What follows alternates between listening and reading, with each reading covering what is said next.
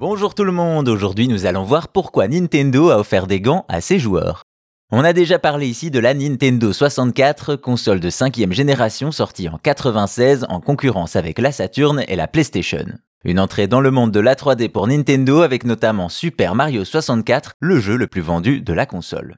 Au total, Nintendo aura vendu plus de 30 millions de Nintendo 64, un résultat acceptable face au rouleau compresseur qu'a été la PlayStation. Cependant, si les joueurs et joueuses ont passé des heures de plaisir sur 64, cela ne s'est pas fait sans douleur. Le responsable est un jeu Mario Party. Nous sommes en 98 et pour la première fois, Mario et ses amis se mettent au party game. On a donc une sorte de jeu de loi avec un plateau sur lequel se déplacer, le but étant de récolter le plus d'étoiles, tout ça agrémenté de mini-jeux. Une formule efficace qui continue encore plus de 20 ans plus tard avec à ce jour 17 titres Mario Party existants. Toutefois, on a parlé de douleur et malheureusement, c'est bien le cas. Vous le savez, une des particularités de la Nintendo 64, c'est son stick analogique, quasiment une révolution à l'époque et idéal pour les jeux en 3D. Un joystick qui est mis à rude épreuve dans Mario Party, certains mini-jeux demandent de tourner celui-ci le plus vite possible et de nombreux joueurs ont utilisé la paume de leurs mains pour gagner. Problème, très vite des blessures apparaissent dans les mains des joueurs. Ampoule, cloque et même brûlure et saignement, Mario Party n'a visiblement pas que des qualités. Du côté de la hotline Nintendo, on recommandait d'utiliser le pouce et l'index et non pas la paume,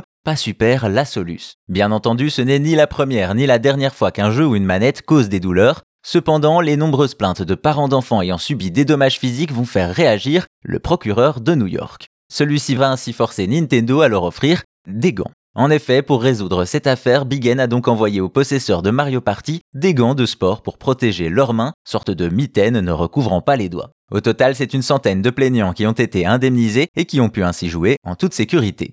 Voilà donc pourquoi Nintendo a offert des gants à ses joueurs à cause de Mario Party, un jeu un peu trop douloureux.